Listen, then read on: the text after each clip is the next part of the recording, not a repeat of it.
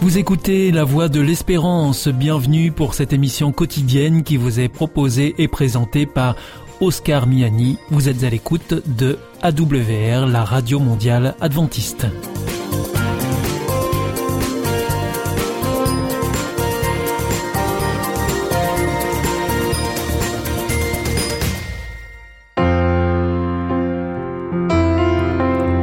Rencontre autour de la parole.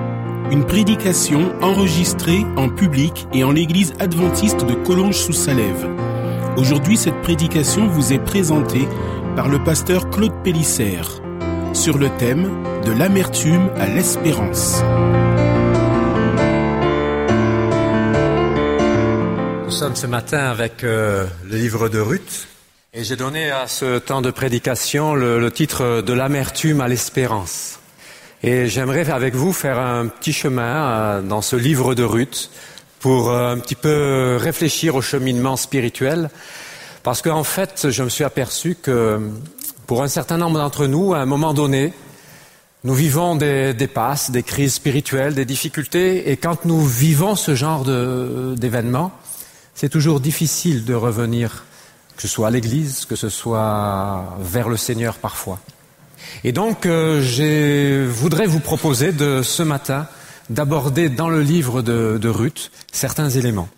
Le livre de Ruth, on peut le, regarder sous différents angles. Le premier, c'est celui d'une société de l'époque, c'est-à-dire on est à peu près 1000 avant Jésus-Christ.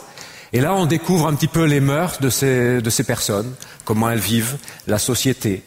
C'est les coutumes, c'est une manière de lire. Vous avez une deuxième manière de lire, c'est en fait une histoire d'amour entre Ruth et Boz. Et c'est aussi intéressant de, voir comment euh, les choses se passaient à l'époque. Une autre manière de lire, effectivement, eh bien, c'est d'arriver à des choses beaucoup plus profondes, qui sont de se dire, mais, et en tout cas c'est le cas de Naomi, quand euh, on est âgé, qu'on n'a pas d'enfants, alors qu'il n'y a pas de sécurité sociale, comment est-ce qu'on va pouvoir finir sa vie Comment est-ce qu'on va vivre ces derniers jours? Et c'est un certain nombre de, questions, de problématiques, et Naomi est dans cette question-là, en tout cas.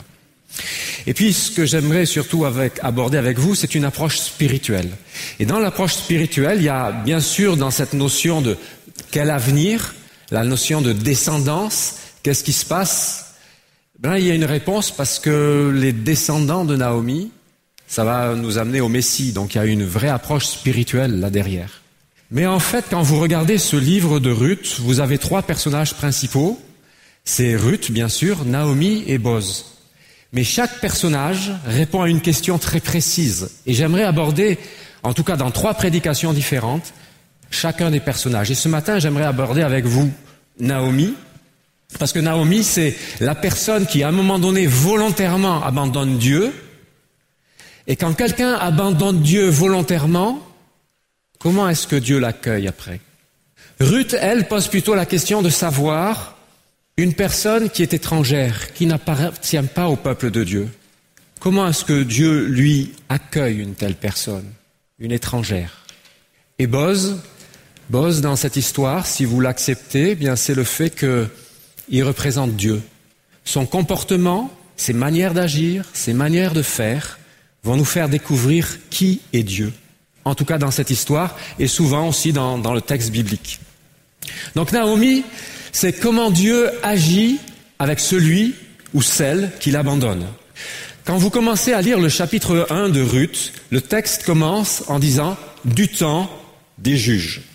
Et le livre des juges est un livre très particulier parce qu'il a une espèce de structure qu'un auteur a, a, a, mis en place, on appelait ça les cinq R. Vous les avez. Les cinq R, le premier, c'est le peuple qui se rebelle contre Dieu. La deuxième étape, c'est la ruine du peuple parce qu'il s'est rebellé contre Dieu. La troisième étape, c'est après cette ruine, le peuple se repent. La quatrième, Dieu envoie un juge pour le sauver, le racheter, et ensuite il lui offre le repos. Et c'est intéressant que quand vous lisez le livre des juges, vous avez ce cycle qui se répète, mais très très régulièrement. Et quand vous lisez le livre de Ruth, eh bien vous vous apercevez qu'en filigrane, vous avez au moins deux de ces étapes. La première étape, C'est un temps de rébellion, ruine, puisqu'on va démarrer dans un contexte de famine. Et à la fin, on est dans un contexte plutôt de repos, puisque le peuple a de quoi se nourrir, il est bien, il est heureux. Donc on retrouve un petit peu en filigrane les éléments du livre de Juge. Mais cette histoire qui démarre au chapitre 1, verset 1, démarre dans des conditions que je vais qualifier de défavorables. Alors quelles sont-elles? D'abord, on nous dit c'est la famine. Et le texte joue un petit peu parce que le mot Bethléem veut dire maison du pain. Et on est en train de nous dire, dans la maison du pain, on crève de faim. Donc on est dans un, un contexte négatif. Mais ça ne s'arrête pas là parce que quand vous continuez à lire le, texte, il est dit qu'un homme, au verset 1, partit de Bethléem, ville où il habitait, pour aller à Moab. Et là, c'est intéressant parce que, à l'époque des juges, un des ennemis du peuple de Dieu, c'est Moab. Et donc vous avez un homme qui s'appelle Elimelech et qui veut dire Dieu est mon roi, et qui décide, parce qu'il y a la famine, de quitter le pays que Dieu a donné à ses ancêtres, ou en tout cas à ses parents, on va dire, pour aller à l'ennemi. Et donc vous avez quelqu'un qui consciemment, parce qu'il est en certaines difficultés, décide de partir. Et pour moi, c'est quelque chose déjà qui me fait réfléchir parce que vous remarquez que parfois, nous-mêmes, nous sommes en difficulté et dans ces cas-là, on n'a peut-être pas trop envie de rester dans la maison du Seigneur, dans le pays que le Seigneur nous a donné. Parce que euh, on se sent pas nourri à l'église, on se sent pas en lien, on se sent en difficulté et on est dans un contexte défavorable. Et ces personnages-là, sont dans un contexte défavorable. De plus, on nous dit que leurs enfants s'appellent Machelon et Kiljon. Alors c'est vrai que ces noms-là vous disent peut-être rien, mais déjà Machelon, ça veut dire maladif. Vous voyez le portrait. Et Kiljon, ça veut dire languissant. Donc on est dans une famille où les choses sont aussi à l'intérieur sont difficiles. Et c'est vrai que parfois, même dans l'Église, même si on entend la parole de Dieu, on se sent des fois un petit peu languissant un petit peu malade spirituellement, mal à l'aise, en difficulté. Et donc, à partir du moment où ils partent, on les appelle des Éphraïmites. Éphraïmites, ça veut dire des gens qui sont, euh, comment dire, féconds, bénis. Et on nous dit que là, il ne va pas y avoir d'enfants. Et que quand ils vont arriver dans ce pays de Moab, ils vont faire quelque chose encore que dans les livres des juges, on considère comme non fidèle à Dieu. Dans le livre des juges, on nous explique qu'ils ne doivent pas prendre des femmes d'autres pays, autres que partageant leur foi. Et les enfants d'Elimelech et de Naomi vont prendre des étrangères. Et donc on est en train de se dire qu'en fait, ces enfants de Dieu sont en train de faire du tout faux. Ils sont en train exactement d'aller là où Dieu leur dit de ne pas aller. Et ce qui les pousse c'est parce qu'à un moment donné, ils ont faim, parce qu'ils ne trouvent pas la nourriture dont ils ont besoin là où ils habitent. Et si vous voulez, on peut comparer ça à une crise spirituelle. Donc on a une famille dans cette histoire qui est en crise spirituelle et qui essaie de trouver ses solutions. Et ces solutions l'amènent exactement là où Dieu ne voudrait pas qu'il soit. Et ça va durer un certain nombre de, jours, de mois, d'années. On nous dit que ça va durer même dix ans. Et ce qu'il y a vous voyez sur la carte qui est au tableau, c'est que vous avez d'un côté, eh bien, j'ai entouré en, violet la ville de euh, Bethléem, pardon, et de l'autre côté Moab. Et ce qu'il y a d'intéressant, c'est qu'entre les deux, vous avez une mer, et elle s'appelle la mer morte. Et voyez, ils vont passer du pays que Dieu leur a donné, là où normalement coule le lait et le miel, pour arriver dans une zone qui, pour cette famille, va être mortifère. Parce qu'au bout de dix ans, on nous dit que le mari, les enfants ne sont plus là, mais que Naomi n'a pas eu non plus de petits-enfants. Et donc tout d'un coup, alors qu'on était allé là-bas pour survivre, au bout de dix ans, il n'y a plus rien. Et à ce moment-là, elle entend dire que, tiens, il se passe quelque chose là-bas, en Israël, et elle décide de repartir. Quand elle décide de repartir, eh bien, elle part parce qu'elle apprend qu'il y a du pain et elle prend avec elle ses deux belles filles. Mais très rapidement, elle leur dit, écoutez, moi, je ne peux plus avoir d'enfants, restez. Le texte continue parce qu'elles disent, non, on vient avec toi. Et puis, le texte dit que un peu plus loin, les deux belles filles, elles leur reposent les mêmes questions. Rentrez à la maison, parce que chez vous, vous pourrez trouver un mari, construire une famille. Et ce qui est intéressant, c'est qu'à ce moment-là, vous avez les deux belles filles qui ne réagissent pas de la même manière. La première, c'est Orpa. Et c'est intéressant parce que la notion d'Orpa, c'est plutôt l'idée de, de l'entêtement, de la personne qui, quand elle a une idée, elle va jusqu'au bout. Et c'est intéressant parce que euh, celle-là, à un moment donné, elle s'arrête. Ruth, le nom veut plutôt dire euh, ami, amitié. Et parce que le texte va dire qu'elle s'est attachée à sa belle-mère, elle va continuer. Mais la question, c'est qu'est-ce qui se passe dans cette histoire pour qu'à un moment donné, les positions changent, en tout cas pour Orpa. Et c'est en fait très clair parce que c'est le cœur de ce chapitre. Au cœur de ce chapitre, ce qui se passe, c'est que, c'est qu'à un moment donné, elle dit il n'y a plus d'espoir.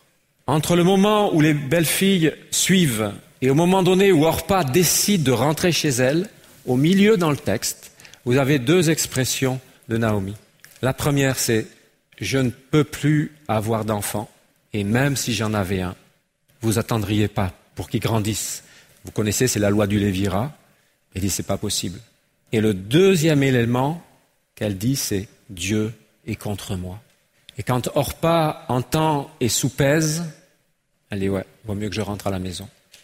Par contre, Ruth a une réaction, et moi je vous invite à la relire dans le texte, parce que c'est une réaction qui est impressionnante.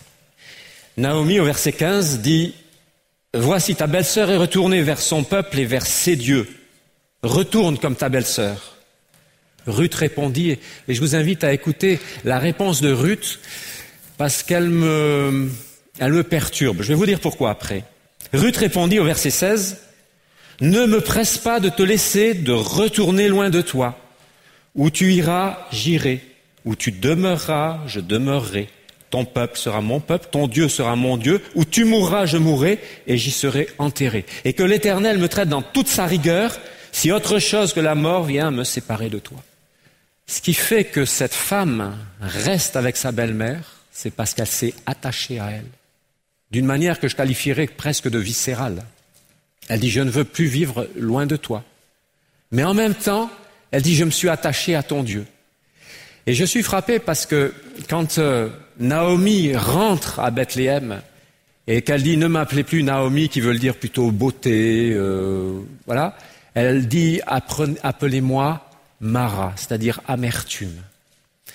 Et je suis frappé qu'une femme qui est amère, qui a vécu des expériences douloureuses, qui dit Dieu m'a puni, Dieu m'en veut, et vous verrez, on reviendra sur ces versets un petit moment tout à l'heure, qu'elle ait pu faire qu'avec un témoignage que je qualifierais d'aussi médiocre, que sa belle-fille se soit attachée au Seigneur avec une telle force? Et ça me fait réfléchir, parce que des fois je me dis mon témoignage n'est pas très bon peut-être. Mais quand même, quand le Seigneur décide de toucher quelqu'un, même si mon témoignage, comme celui de Naomi, est parfois un peu amer, le Seigneur peut toucher au plus profond. Et je remercie le Seigneur de voir que malgré le fait qu'elle n'a plus d'espérance, qu'elle n'est découragée, Ruth a pu voir à travers sa belle-mère le vrai Dieu et s'y attacher. Et parce qu'elle s'y attachait, décider de vivre dans le pays qu'elle ne connaît pas, de vivre avec ce Dieu, de partager la vie de cette femme. Et voyez, elle se dit amère. Et c'est dit deux fois dans le texte. Au verset 13, au milieu entre Orpa et Ruth, et tout à fait à la fin quand ils arrivent à Bethléem. Et elle dit des choses terribles. Elle dit par exemple au verset 20, Appelez-moi Mara, car le puissant, c'est lui, il m'a rempli d'amertume. J'essaie dans l'abondance à mon départ, et l'Éternel me ramène les mains vides. Pourquoi m'appelleriez-vous Naomi? Ça veut dire aussi la grâce, la beauté, etc après que l'Éternel s'est prononcé contre moi. Vous voyez dans quel état d'esprit elle arrive, elle rentre. Elle vient pas avec un message d'amour pour Dieu. Elle s'est aperçue qu'il y avait du pain, elle se dit là au moins j'aurai du pain à manger, dans le pays où je suis né, je pourrais mourir là. Et elle revient avec des sentiments amers, à la fois par rapport à la vie, mais par rapport à Dieu. Et pour résumer un peu sa vie, eh bien, vous voyez, vous avez Naomi qui part, quitte le pays d'Israël avec un abandon de Dieu, et dans cet abandon, c'est accumulation de malheurs qui se succèdent jusqu'à la mort dans ce pays de Moab. Et puis à un autre moment, ben, à cause du désespoir, parce qu'elle entend dire qu'il y a quand même quelque chose à manger, elle rentre, mais elle rentre différente. Autant elle est partie par la gracieuse, la belle. Et voyez, l'autre élément qui me touche beaucoup dans cette histoire, c'est qu'à aucun moment, mais vraiment à aucun moment, du début de l'histoire jusqu'à la fin, jamais un reproche n'est fait à Naomi.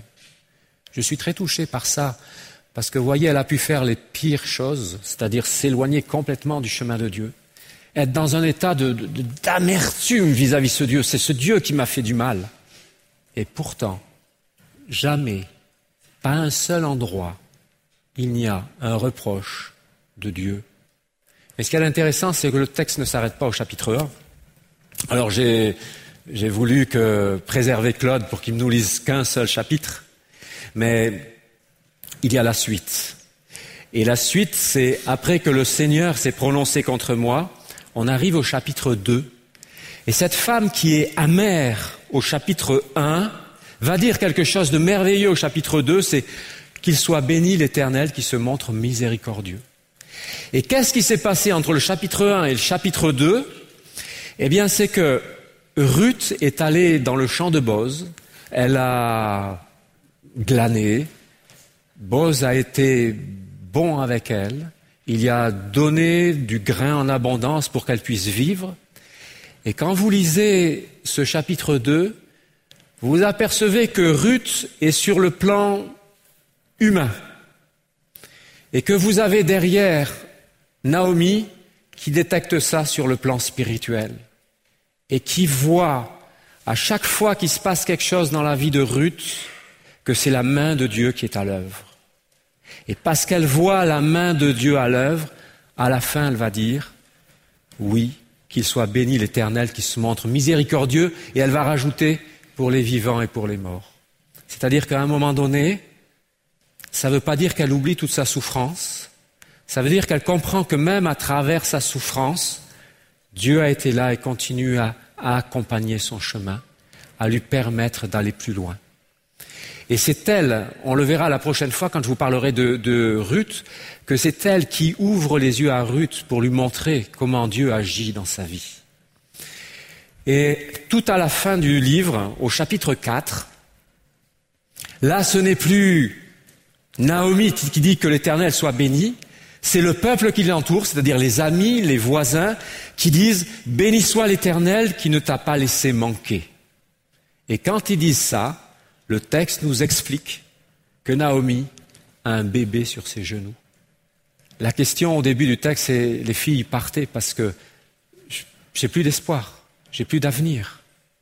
Et là, c'est les gens autour qui disent le Seigneur t'a béni. Il t'a donné une espérance. Pour toi, quand il est arrivé, c'était un mur, tout était fini, tout était fermé. Et maintenant, il t'a ouvert une porte et c'est intéressant parce que, vous voyez, on est dans un texte en lien avec le Lévira, et dans ce texte, les personnages au chapitre 4 considèrent que l'enfant n'est pas l'enfant de Ruth, mais que c'est celui de Naomi, et que c'est Dieu qui l'y a donné. Et ça veut dire que ça continue. Et c'est intéressant parce que ce, cet enfant qui naît, ça va être un ancêtre, bien sûr, du roi David, mais un ancêtre du Messie. Et je suis touché de voir que Dieu offre cet enfant à cette femme alors qu'elle est partie si loin, qu'il l'accueille, qu'il lui rende l'espoir, qu'il lui rouvre un chemin. Et je suis touché de voir comment le Seigneur, quand quelqu'un peut partir très loin, peut l'accueillir les bras ouverts, mais pas simplement les bras ouverts, lui donner tout ce qu'il a besoin, tout ce qu'il désirait au plus profond de son cœur, parce que c'était vraiment sa grande tristesse si vous lisez le début du chapitre 1, où elle va dire, euh, verset 5, les enfants meurent tous les deux et Naomi resta privée de ses deux fils et de son mari. Le texte dit, elle reste privée. Et à la fin, Dieu lui offre le plus beau cadeau qu'elle pouvait jamais espérer. Tout peut recommencer, tout peut partir, tout peut continuer. Et je suis touché de l'amour de Dieu pour nous, ses enfants, qui pouvons à un certain moment, volontairement, parce que on trouve pas notre compte là où on est, parce que spirituellement on n'est pas bien, qu'on peut être en crise spirituelle, puis qu'à un moment donné on, on s'en va, on est loin. Mais Dieu veille. Et quand il voit que même pour des raisons matérielles, elle veut manger du pain, elle revient, il va lui montrer toute son affection, tout son amour, tout son accompagnement, et lui redonner un espoir, la vie. Et tout à l'heure, je vous ai montré un schéma, c'est celui-là. Tout à l'heure, c'était un chemin, un chemin qui s'arrêtait à Mara, et en fait, à la fin du livre, il remonte jusqu'à Naomi. La vie revient, l'espoir est là. Et pour moi, ça me touche de savoir que mon Dieu veut recréer en moi l'espoir. Et si vous comparez ce qui s'est passé entre le début, vous voyez, au début, c'est euh, partir, famine, mort. Au retour, c'est revenir, abondance, nourriture. Désespoir, amertume, bénédiction, un avenir, une vie. Pas de descendance, le Messie en perspective. Que le Seigneur permette si vous passez par des moments de crise spirituelle, de difficulté, de découragement, de sentiment d'abandon, de plus trouver votre compte, qu'il y a au fond de vous de la tristesse, de l'amertume, du découragement, je demande au Seigneur qu'il puisse vous montrer et que vous puissiez voir à travers les événements de votre vie combien il guide toutes choses et que son but, c'est vous ramener à l'espérance pour que votre vie ait un sens et que vous puissiez continuer avec lui dans le chemin. Que le Seigneur vous bénisse et qu'il vous remplisse vraiment de cette certitude, de cette force, afin que son nom puisse être loué comme ça a été fait là, qu'il soit béni et que nous puissions tous ensemble le bénir parce que, voilà, nous sommes heureux d'être avec le Seigneur parce qu'il nous a remplis de joie et de paix. Amen. C'était une prédication du pasteur Claude Pélissère enregistré en l'église adventiste de Collonges-sous-Salève. Cette émission a été réalisée par Hop Radio.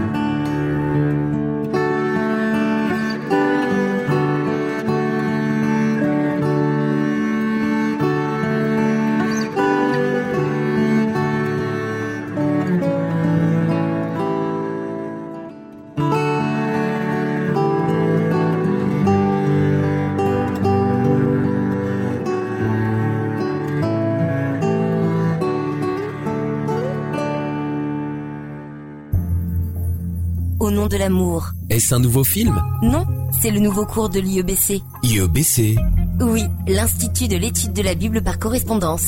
Tu vas sur le site www.iebc.org et tu découvres tous les cours gratuits. Tu as raison, au nom de l'amour, ça vaut la peine. Ce cours m'a vraiment interpellé. www.iebc.org